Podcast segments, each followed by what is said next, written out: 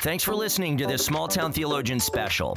This bonus content comes from other Reformed pastors and theologians in small towns. You may not recognize their names, churches, or towns, but these faithful men have good things to say for your comfort. God's sovereign grace is active in small towns. May hearing from these men encourage you, and may your life be shaped by what you learn.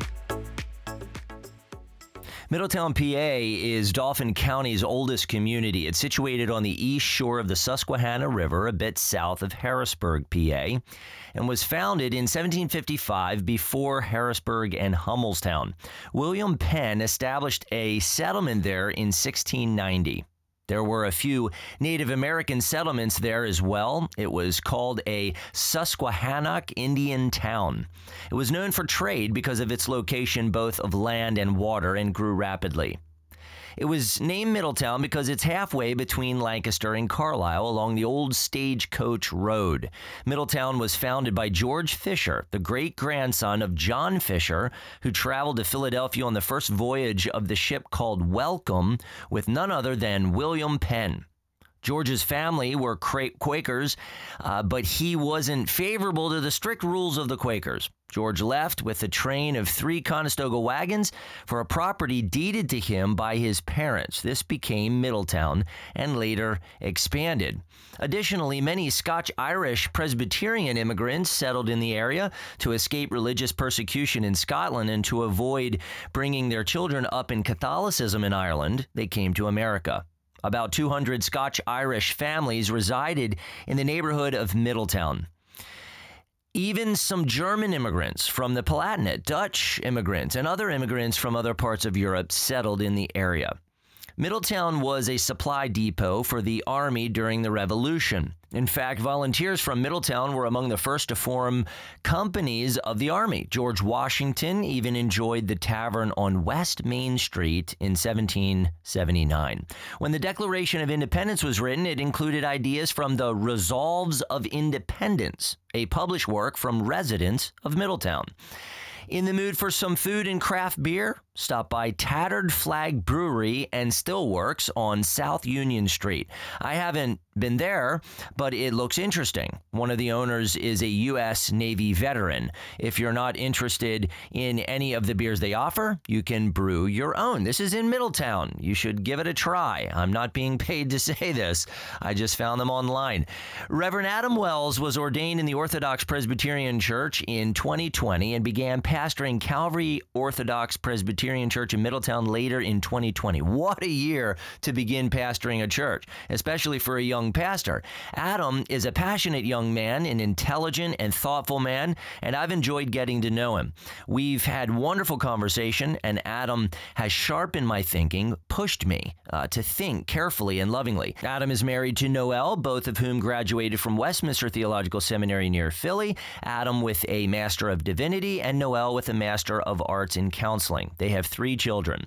Check out Calvary Church online at calvaryopc.com. Listen to some of Adam's sermons. I think you'll be blessed. Calvary was organized in June of 1936 under the leadership of Reverend Robert S. Marsden. Along with a group of over 60 Christians, Marsden began the church in hopes of preserving the purity of the Reformed faith and historic Presbyterianism when church drift was happening around the country in the Presbyterian USA Church. This church wanted to be faithful to Scripture and confessional Christianity. The church held its first worship service in the Western Movie House on Brown and Union Streets, then moved to an old post office. It seems the members worked hard to see this church grow, investing their money, time, and work. I think they even had a radio program of the worship service in the late 1930s. This is a church that desires to be faithful to God's word in the Reformed faith. At the top of their website reads, quote, We preach Jesus Christ and Him crucified so that our faith might not rest in the wisdom of men, but in the power of God, end quote. I'm encouraged that Calvary, Calvary OPC still has an evening worship service. My family has attended once, and I hope to return.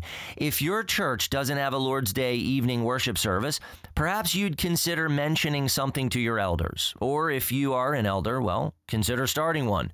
And if you've, you're, you're ever near Middletown, consider joining the Wells and people of Calvary in worship. Now, here's a message from our brother Adam on Luke 7 11 through 17. I think you'll find his message is worth your time. May what you hear shape how you live.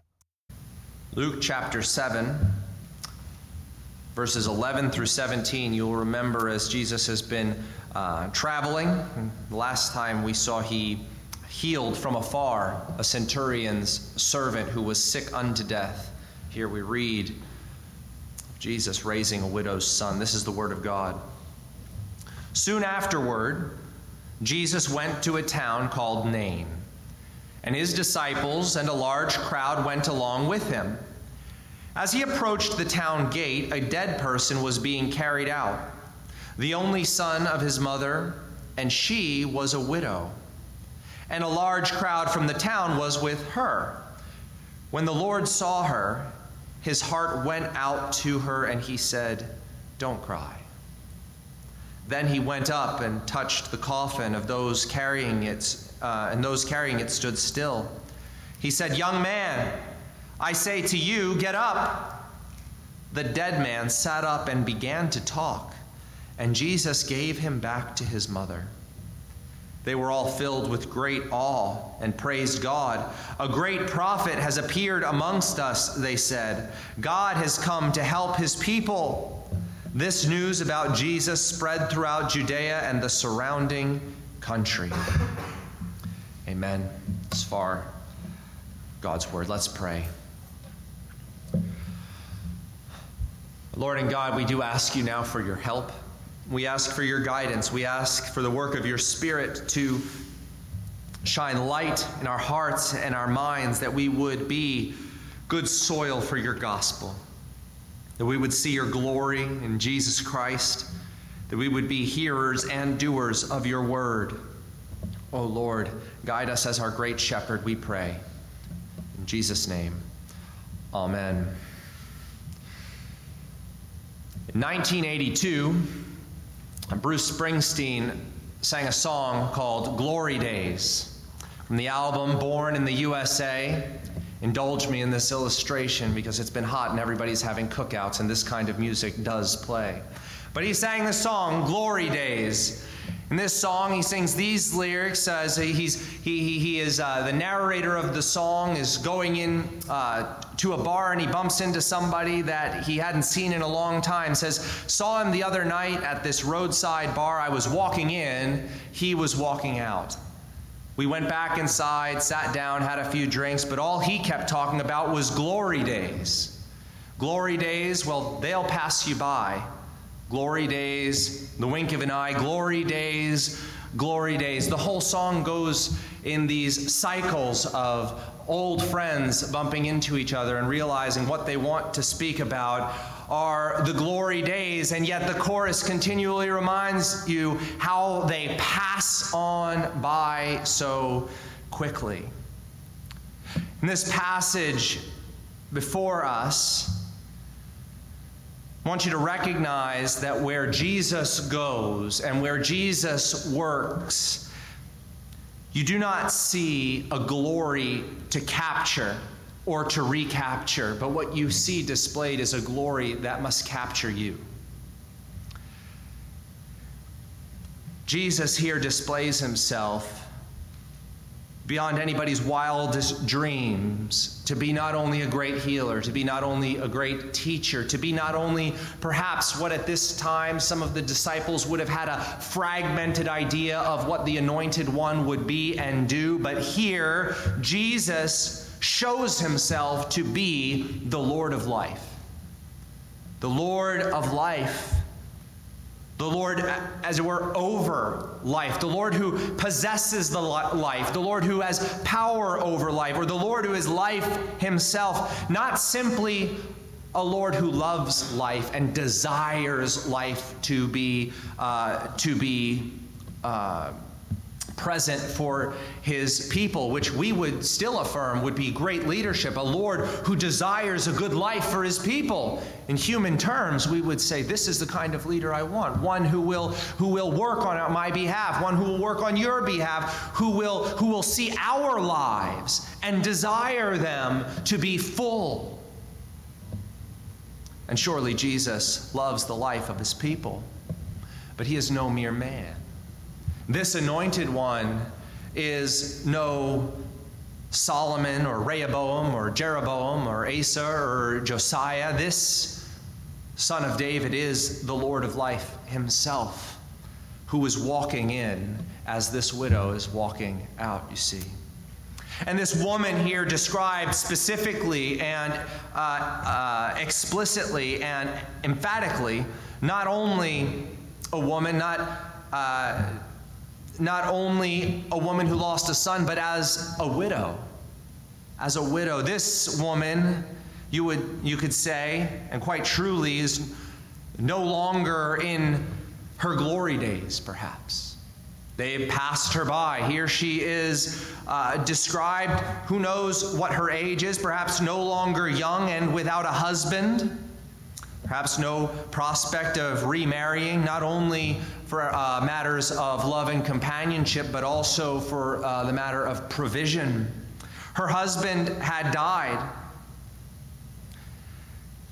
And yet, she may have been older, she may have been not, but from our text, we might imagine actually she's not terribly old. Maybe not terribly old, since her son is called in the Greek uh, neoniskos. It means young man. So either she had this child late in her life or she's not as old as you'd think when you would even have to go through the grief if you had to of, of going of, of losing a child which no parent ought to do and yet it is one of the griefs griefs of, of our life sometimes. She lost her husband who knows perhaps uh, perhaps years earlier we don't know. But now we are told she lost her only son so she's walking out of the city. You can put yourself in her place, heartbroken. She has no security, no livelihood anymore, no husband, and no, uh, no, no son who would have grown up to care for her, to provide for her, uh, to care for her in her old age. And this widowed mother walks outside the gates to bury her son in the grief of loss. Perhaps slowly realizing, even in that grief, the weight that a parent feels that a child can die, but a mother or father, but here a mother, never stops being a mother and never stops feeling that grief. Glory days had passed her by, and perhaps she's thinking how brief of a visit they had made in her life. More likely, she might be thinking, I never had any, and this is what my life is but God. They're precious words, but God.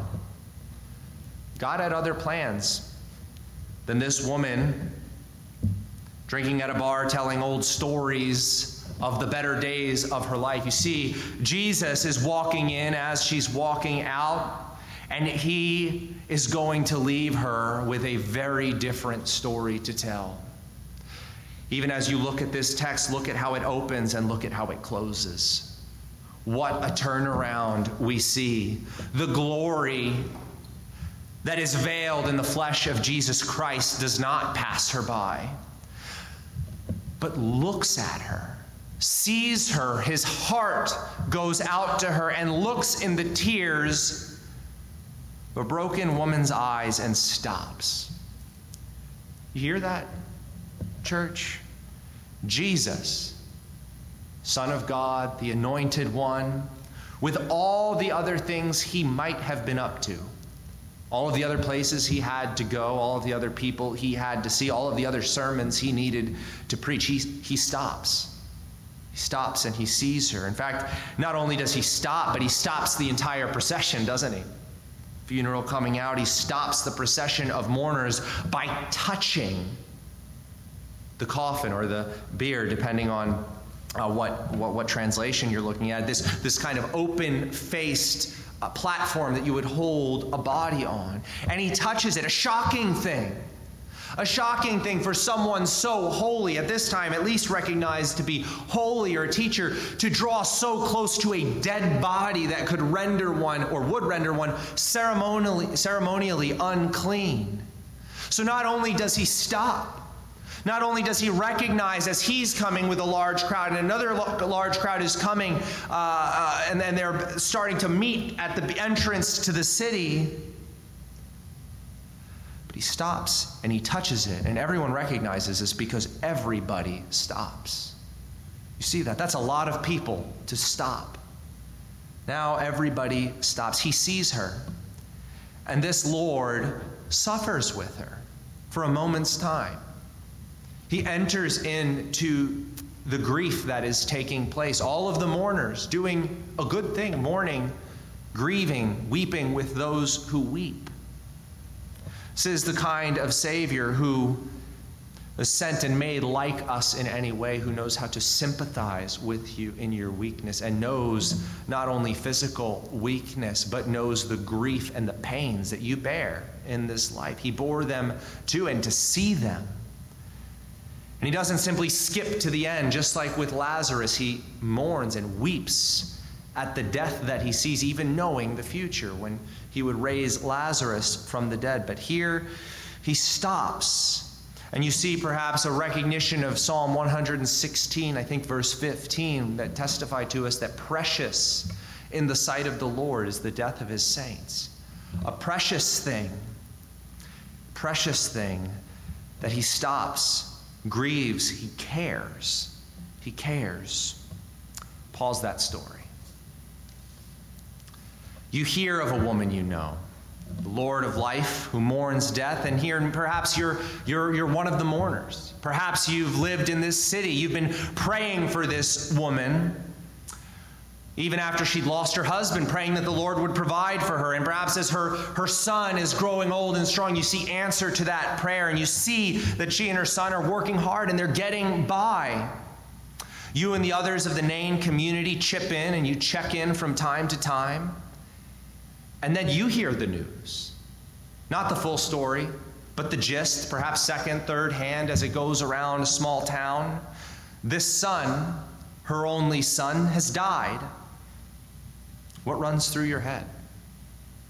Many thoughts, I imagine, would jumble in no particular order. Why, God? Why do you allow this to happen? Then you start to try to make a logic to it. Say, is, is, this, is, this, is this woman cursed? What did she do? God, are you vindictive? Would you are you just piling it on? How will she get by? What resources does her family have? Perhaps you start thinking, how could these uh, circumstances be mitigated? How is she going to get up tomorrow and move on? What can you do to help? Nothing. Well, nothing to fix it, but you can help and you can mourn with her. As one uh, TV soccer coach rightly put it, said, being sad is bad but there's worse, there's something worse than being sad, and it's having to be sad alone. So you and the rest of the town, you put on your sackcloth, your dark uh, colored clothing, rough on your skin, you put ashes on your head, and you, you begin to walk with that procession out of the town to bury the body, lifting up your voices. And as you're going out, you see a large crowd coming towards you. Jesus this teacher that you've heard something about. And you watch, perhaps you're a little farther off, and you watch and you see this holy man stop everything. So you stop. And you see him reach out, and, and you, thoughts going through your what is he doing?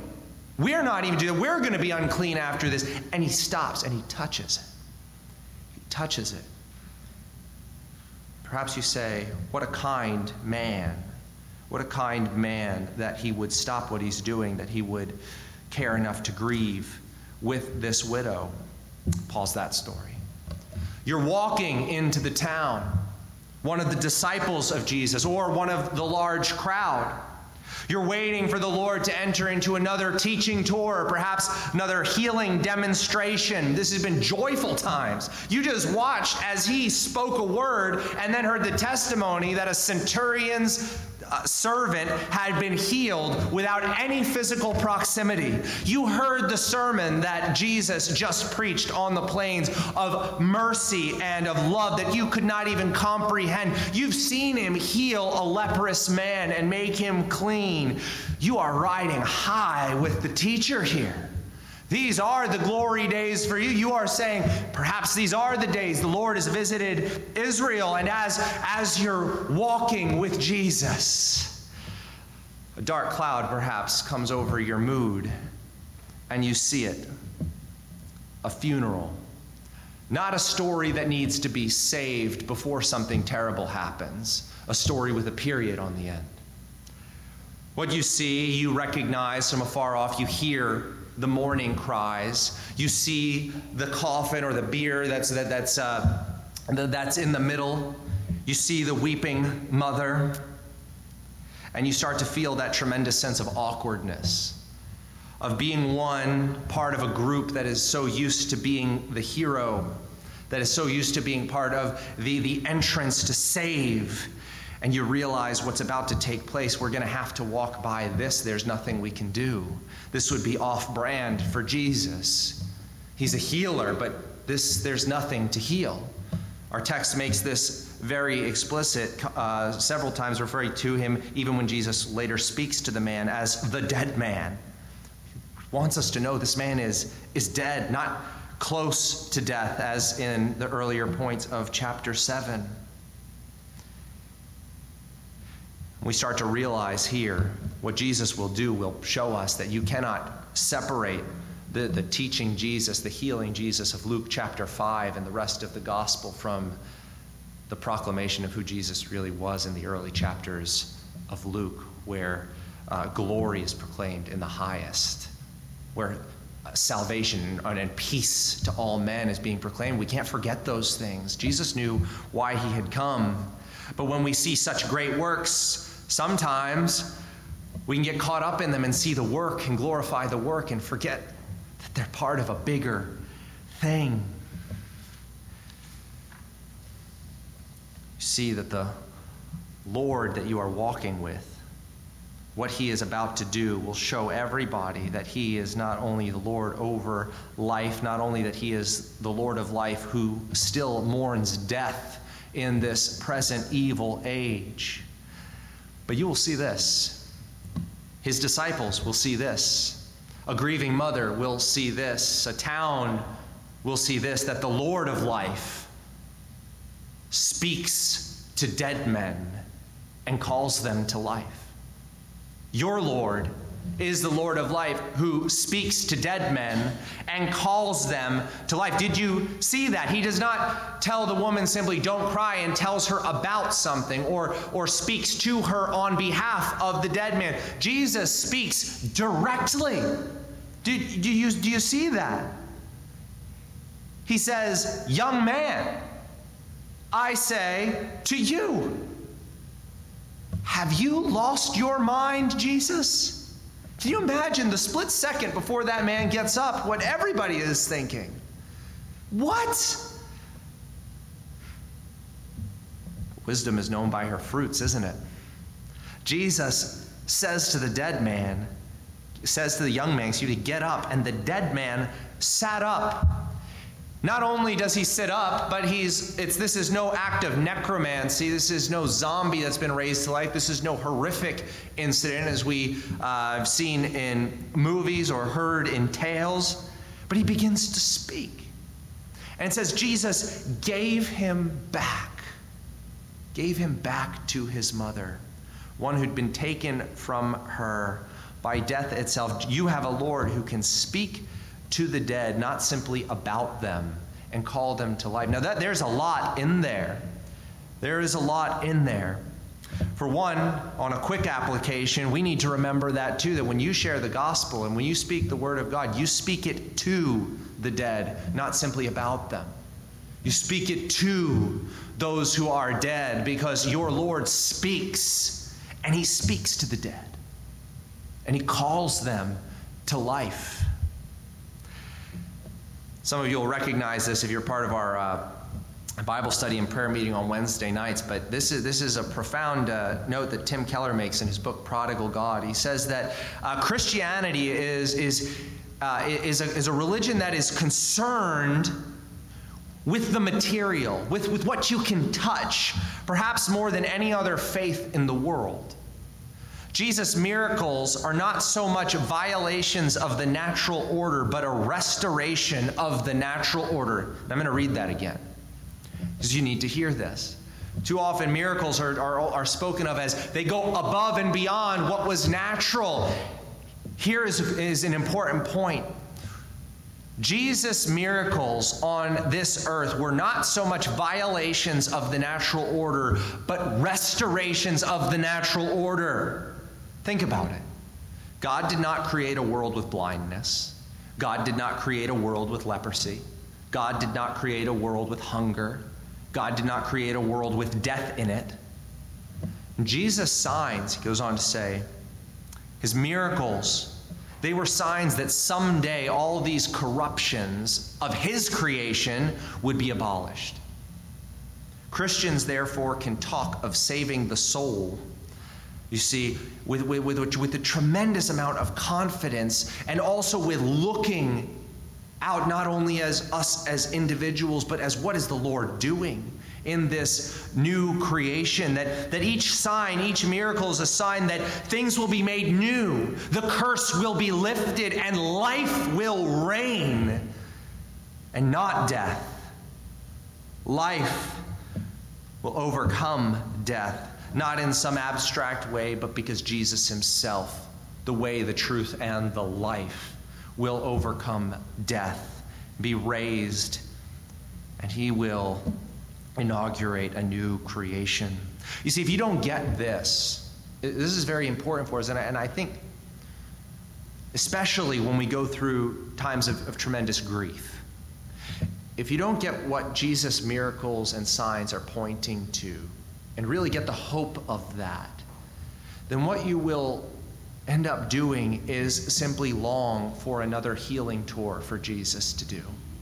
You'll simply long for these days when Jesus was showing signs of a greater work that he was doing. And this doesn't mean that we don't mourn sickness and death, but there are times, and many of us, if the Lord tarries, we will all see the grave, and there are times we will pray for healing, and the Lord will say it's time to call this one or that one home.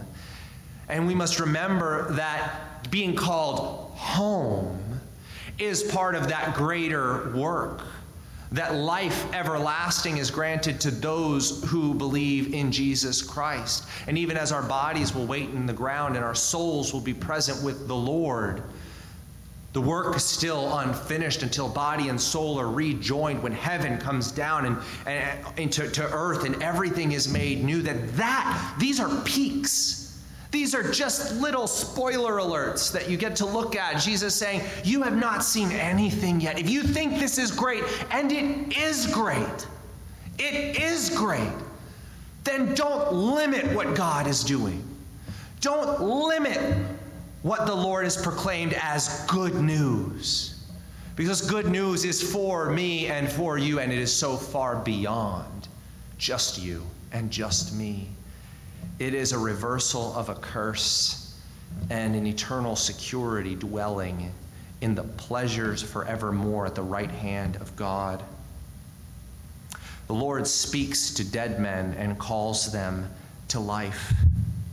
And Jesus still speaks to dead men, and they still rise. Amen? Isn't this what we pray for? He still speaks he still speaks and still raises the dead, not like this until the last day when that second resurrection will take place, because this kind of thing will happen once more. But before that day, the first resurrection must take place, the regenerating work of the Holy Spirit, to cause many to call out on the name of the Lord to be saved. You see, Ezekiel prophesied about this in chapter 18 and 33 of his prophecy. It says, The Lord cries out to his own people, saying, Listen, I take no pleasure in the death of the wicked. Now stop, think about that. When I say that, that, that, that each one of these things is a peek of the Lord reversing a curse, the Lord doesn't even take pleasure in the death of the wicked, he says. So he cries out in the day of salvation, saying, Repent and live. Repent and live. This is the attitude of your Lord, and this is the attitude you and I must have towards even the wicked. Now, there is a day of judgment where it will be good and just when the Lord pours out his wrath on the unrighteous who are the enemies of him and his people. But it's not today. Until that day comes, Lord says, I take no pleasure in the death of the wicked, and my message is this repent and live. This is the message that we preach as we lift up Jesus Christ. This is the message that you are given to preach, to lift up Jesus Christ to your neighbors and to your friends and to your enemies. For the Lord takes no pleasure in the death of the wicked, neither should we. It is tremendous. Psalm 116, 15 says, Precious in the sight of the Lord is the death of his saints. But then it goes on to say, O Lord, truly I am your servant, the son of your maidservant. You have freed me from my chains. What a picture we have here. The son of the Lord's maidservant, freed from the chains of death, restored to his mother. Restored to his mother as the glory does not pass by. And for you and I today, we need to recognize as we look forward, the glory days have not passed us by as we read about this glimmer of glory manifest on earth, even veiled in the flesh of Christ. But this town that left mourning, that left its gates mourning, will return with Jesus going into that town, glorifying the Lord. Saying this, a great prophet has appeared among us. God has come to help his people, and surely this is so. And for this reason, the news about Jesus spread throughout Judea and the surrounding country. Isn't that the way these things go? When something great, inexplicable, marvelous happens, it just so happens that people tend to carry that around with them, and you just can't hold it back. So that the church in Acts is talked about as gossiping the gospel. Have you heard? Have you heard the news of a Lord and a giver of life? Have you heard news of this Jesus, the Lord who possesses life in himself and can give life? Have you heard the news of this Lord who, great though he is, still takes the time to mourn with those who mourn? And have you heard of this Lord? We're only at Luke chapter 7, who we will see was himself lifted up, gave up his life for you and me, that you and I might be given life in him, and that he himself displays that he has power as the Lord of life, not only over other people's lives, but over his own, and purchases the lives of many to bring many sons to glory. Your Jesus is the Lord of life. Trust him, proclaim his name. Is a glorious thing that we are charged with. Thanks so much for listening. I hope you were encouraged by Adam's message and that you learned a little something about the small town of Middletown, Pennsylvania.